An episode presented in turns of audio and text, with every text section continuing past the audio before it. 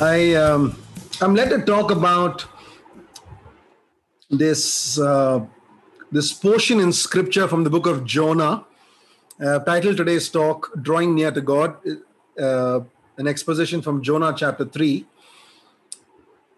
Most of us, all, most of us, know the story of Jonah. It's all of four chapters in the Old Testament. He's a minor prophet, but uh, if you're here and you've never heard about Jonah before, very quickly, just to give, uh, before all that happens before chapter 3, is that uh, God has grace and love for a nation, uh, the city of Nineveh. Okay, they're the Assyrians, they're the city of Nineveh. They're rivals of is they're Israel's rivals. And Jonah, although being a prophet in Israel, God calls him to go and share the love and grace of God to to a rival nation, and he's not very he's just not happy about it. And um, and he, and even though Jonah's angry, God is consistently want to you know want to showing want to show love and want to show grace. Uh, so the story goes he he disobeys. Just give me.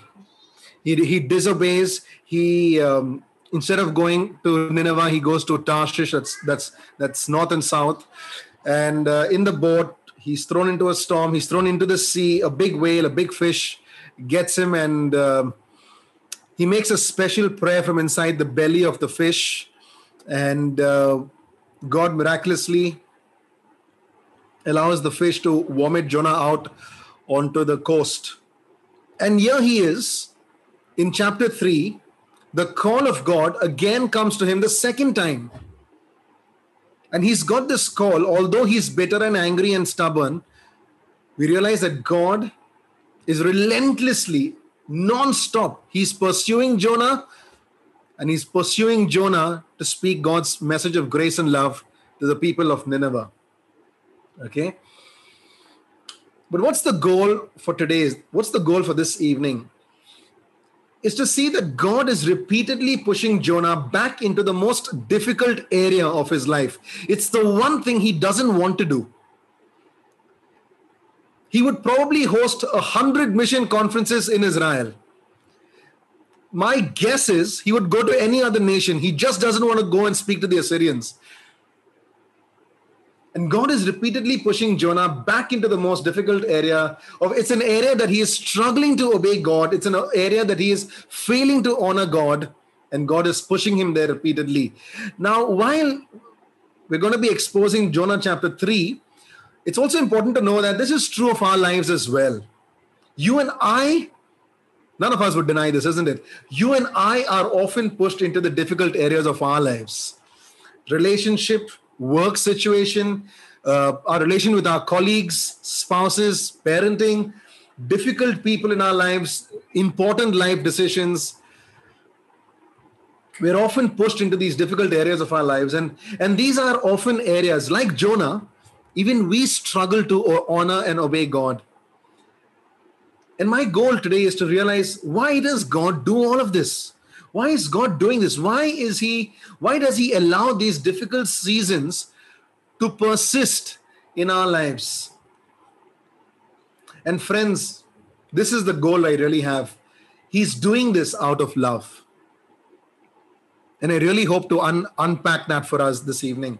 He is teaching you and me just like he's teaching jonah about our hearts and drawing jonah nearer to himself the big goal I have for today is this that you and I would understand that God is drawing us near to Him in the midst of the most difficult season of our life. And at the end of 35 minutes, probably 40 minutes, if, if I've not got this out clearly, I think I failed in my objective. The objective for today is this that you and I would understand that in the most difficult seasons of our life, God is drawing us near to Him. I'd like to open this time for one volunteer. If you could just read out the Bible passage for today. I, am sorry, I don't have it over there. It's John chapter 3, verses 1 to 10. John chapter 3, verses 1 to 10. Could somebody volunteer? I'm sorry, Ninad, I should have told this to you earlier.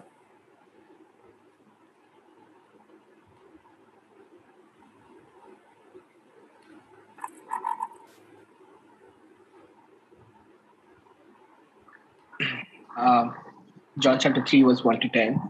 There was a man named Nicodemus. No, no, no, no. Jonah. Jewish- Jonah. Jonah Oh, chapter Jonah, 3, verses 1 to 10. Sorry. Was I saying John till now? Please forgive me. I meant Jonah.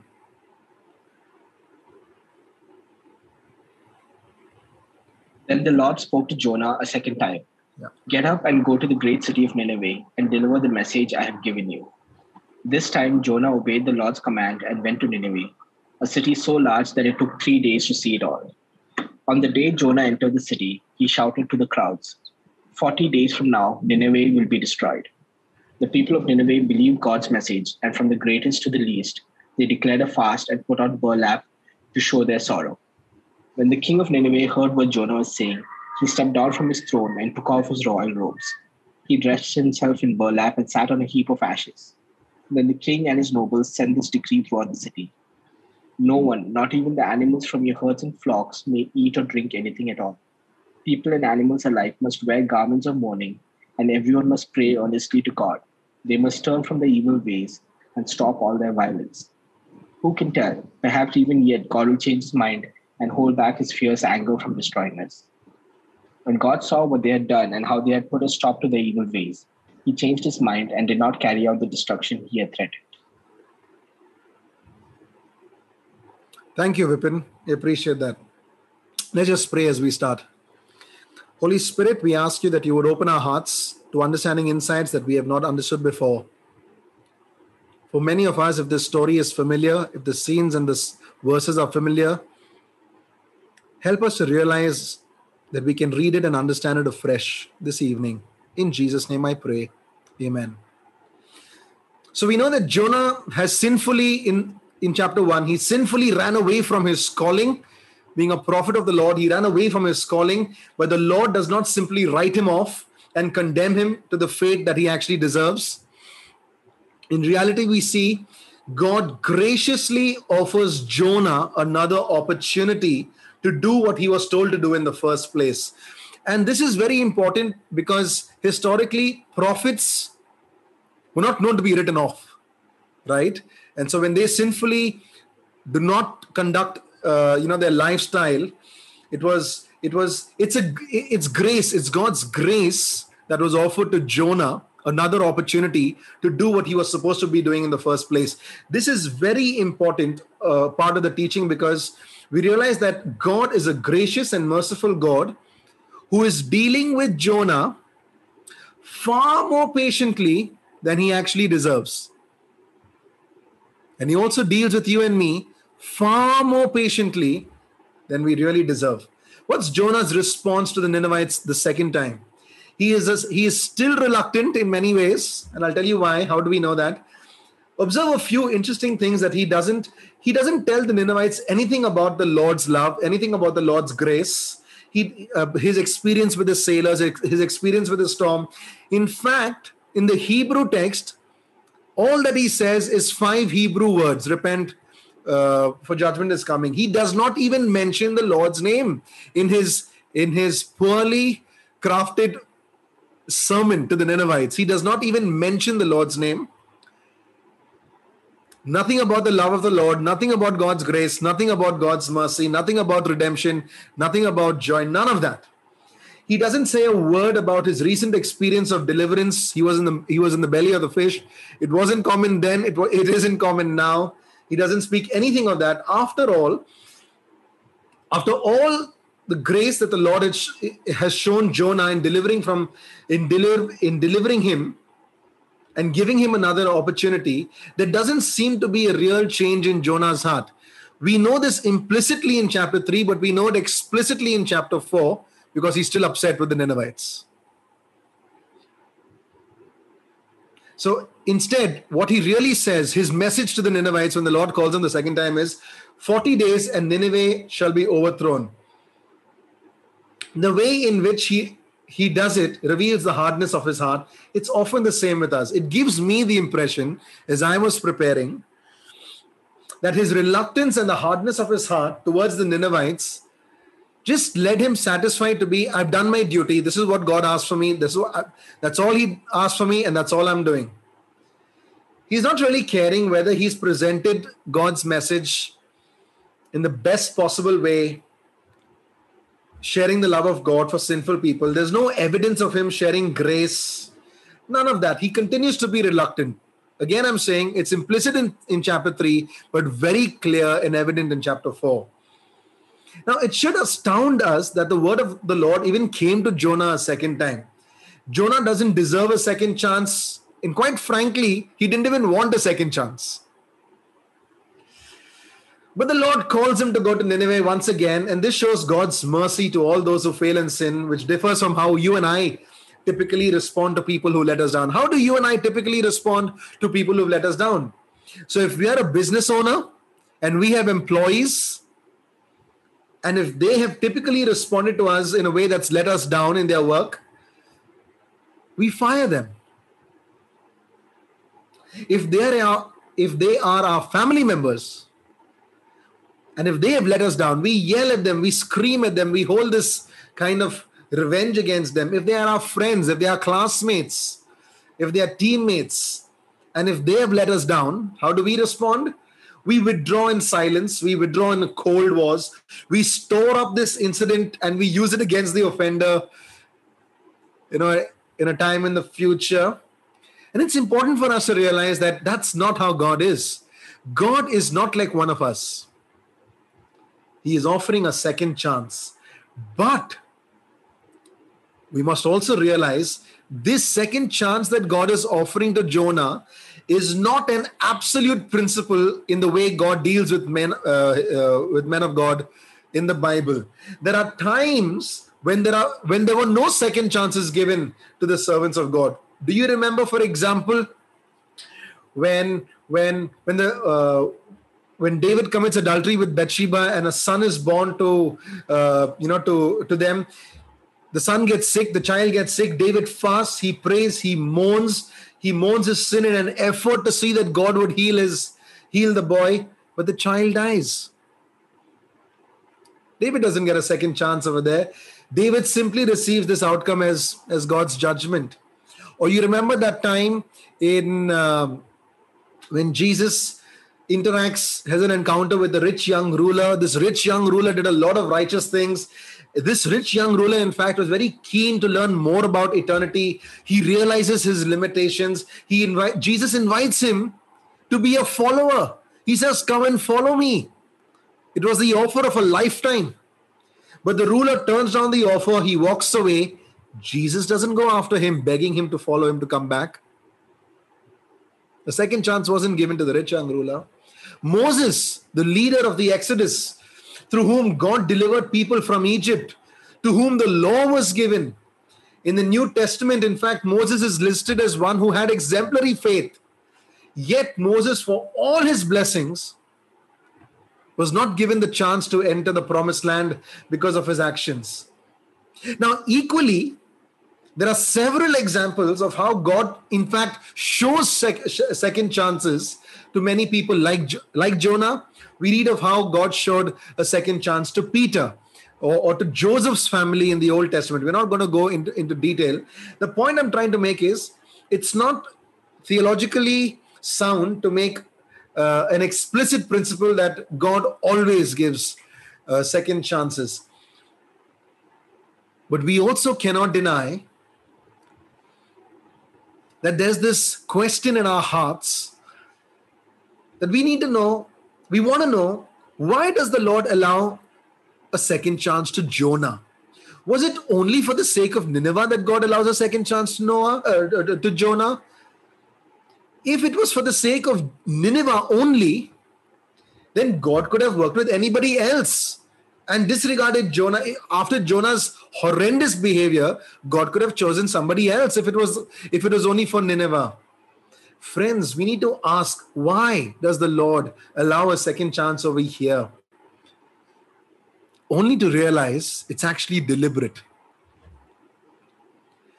The Lord is once again deliberately confronting Jonah with his worst nightmare.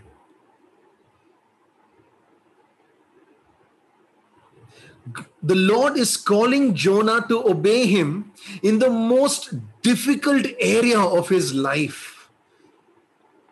He's faithfully pursuing the heart of Jonah, and in doing so, the Lord brings him back precisely to the same situation, to the same circumstance where he failed before.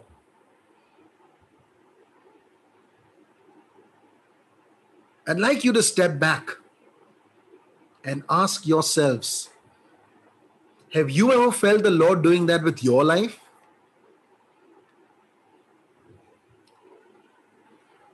you have an area of sin or struggle an area where it's where it's where it's it, it's getting really difficult for you to honor and obey the lord and instead of the lord safely steering you away from that temptation or safely steering you away from that from that struggle he's pushing you right back into that area and a few weeks back as i was interacting with you know with friends in newbridge I was pretty open and transparent, and I told them this. I told them that's how I feel about church planting and church pastoring. There are many things I love about Newbridge. There are many things. The opportunity to be involved with so many young working professionals, the chances we get to be, you know, doing a fair bit of mission work, a fair bit of social work, and all that Ninad so kindly spoke about.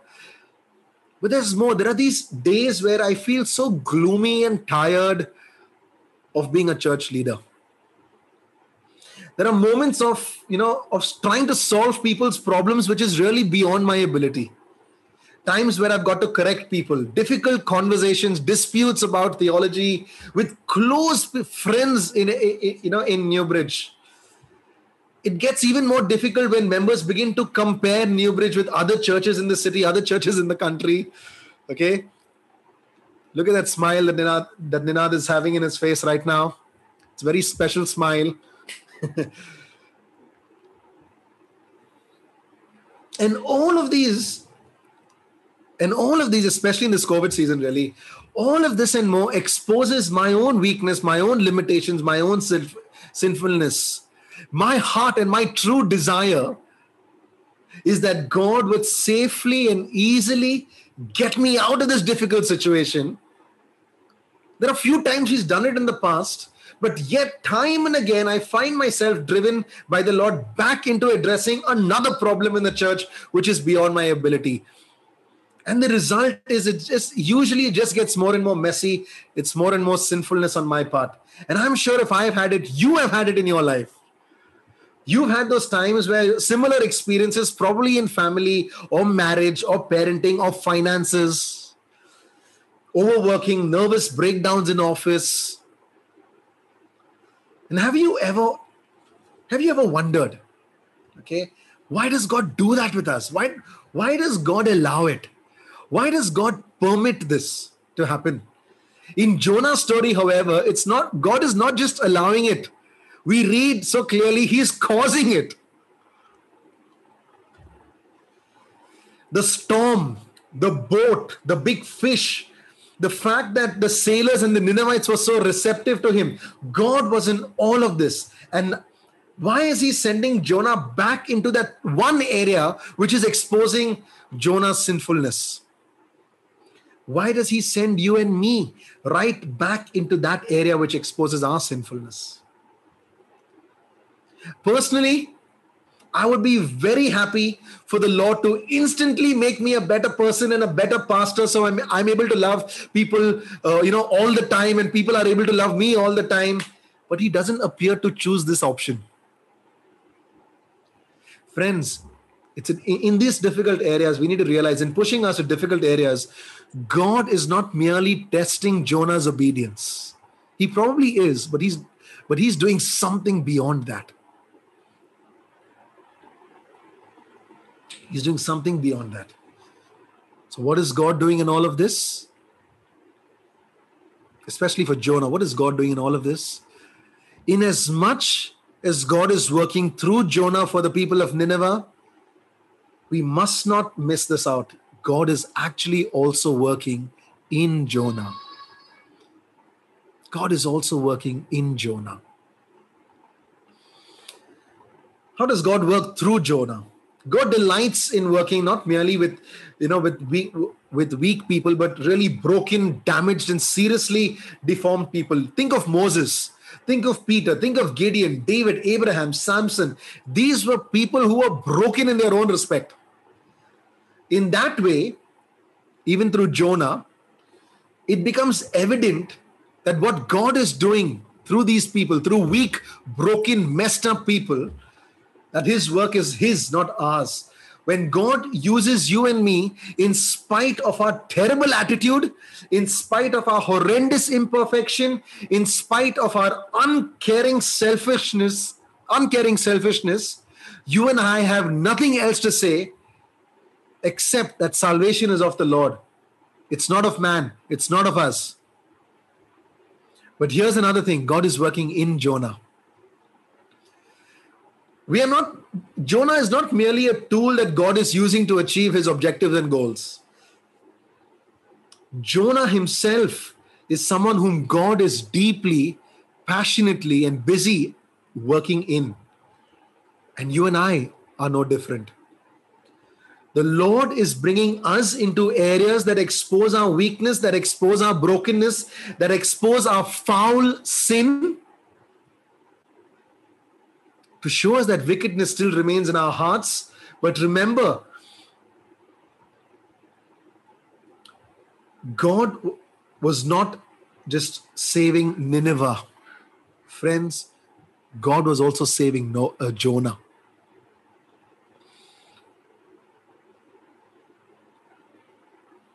It's exposing Jonah's heart. If you read chapter 2, you realize that when, when Jonah was in the belly of the fish, he makes this, he makes this phenomenal, theologically correct prayer. He seemed so close to God when he was crying out to God from inside of the fish. That closeness seems to be missing in chapter 3. Jonah in chapter 2 is saying, that he is seeking the God's help in times of distress, but there's no evidence that he is seeking the Lord's help when it comes to serving and obeying the Lord on on the mission field. The impression of his reluctance is I've done my duty, don't ask me for anything else, God. And in doing so, I'd like to ask you and me, aren't you and I the same? Aren't we the same? Our lack of love for others is exposed in the careless way in how we fulfill our mandate many times, very often. Sometimes it's like I've done my duty, I've spoken the truth, I've come to church, I've read my Bible, I've paid my tithes, I've done my Bible study, it's a, I've, I've attended the fasting and prayer. Don't ask more. Uncaring whether people, uncaring whether we've been presented in the best possible way to communicate God's undying love for sinful people. And as I begin to wrap up this evening's talk in the next seven to 10 minutes,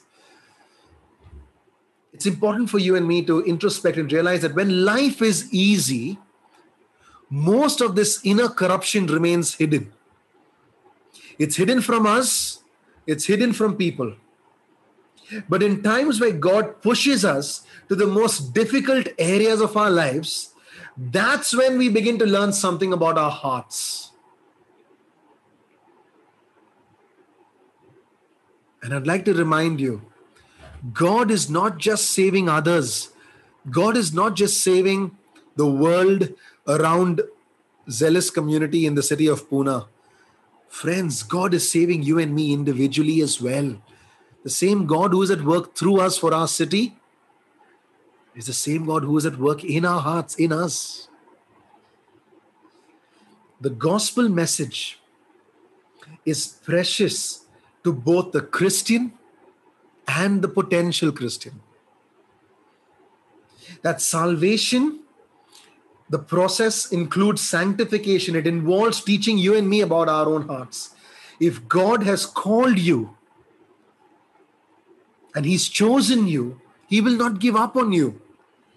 Just like He's deliberately, relentlessly, continu- non-stop, He's pursuing Jonah even after Jonah speaks the message and, and, and, and Nineveh surrenders, and submits to the will of God. That's a beautiful way of actually ending the book of Jonah. Jonah chapter Jonah could have ended in chapter 3. Jonah finally fulfills his mission. Nineveh comes in repentance. That's a lovely way to end chapter 3. But chapter 4, you see, God continues to have a conversation with Jonah. He is, cons- he is still pursuing Jonah's heart. It was never only about Nineveh for God, it was much more. God was doing so much more. Friends, and it's a reminder, it's a, it's a vivid, striking reminder that God is at work in us and will complete that great work. And as I close, I want to remind us of something. I want to remind us of the cry question that Jesus makes on the cross. We just went through Good Friday, Easter weekend. This is probably fresh in your minds. In the Gospels, the cry question of God, of Jesus on the cross was this My God, my God, why have you forsaken me? And I want to, my closing thoughts for this evening is, is this. How can this cry question of Jesus on the cross help you and me when we feel far from God, when we feel forsaken, when we feel distant and abandoned from God? How can this cry question make sense to us. Why is this cry question of Jesus on the cross relevant to us? None of us will deny that we often feel forsaken and we often feel that we're in the dark. We often feel distant and abandoned from God. God seems absent. None of our prayers are being answered. But it's a reminder. This is the reminder all these feelings of feeling distant and forsaken and prayers being unanswered and and and being feeling that we're in the dark it's only apparent. It only feels like we're in the dark. It only feels like we're abandoned. We're not truly abandoned we're not truly forsaken. Why do we know that? Scripture reveals to us i will never leave you i will never forsake you. Matthew tells us i will be with you to the end of the age. But we feel abandoned, we feel forsaken, and we feel distant. Not because God has truly abandoned us, it's only because God is not giving us what we want in that time. He's not working the way we'd like Him to work. But now look at Jesus on the cross. Look at Jesus on the cross. Jesus was truly in the dark. Jesus was truly forsaken by, he was truly abandoned by God. He didn't feel forsaken. The Father truly turned his back on Jesus. The text says in the Gospels, in the New Testament, the Father turned his face away. Jesus was truly in the dark, he was truly forsaken. And here's the gospel truth and redemptive message for us, friends because Jesus was truly forsaken and because Jesus was truly abandoned, you and I will never have to truly be forsaken, and you and I will never have to truly be abandoned. But how do we know that is true? How do we know this is true? We know it's true because Jesus bore that abandonment on the cross. We know it's true because Jesus took the actual and real rejection for us on the cross. And so now, how does this cry question help us when we feel far away from God? Because we know that Jesus truly took the rejection and the pain of abandonment and the pain of being forsaken by God the Father Himself, having, having the face of God the Father turned away from Him. Because we know that is true, we know that we can turn to Jesus. And when we turn to Jesus, He will truly understand. The gospel truth is this. The gospel truth is this, friends. Jesus endured what we endured at a far more profound level. When you and I go through difficult times, we know that God will rea- not really abandon us. And this is how we are able to disciple our own hearts and dialogue with our own souls of drawing near to God. We're so glad you've been listening in. If you'd like to know more about us, follow us on Insta at Zealous Pune or visit us online at zealous.community.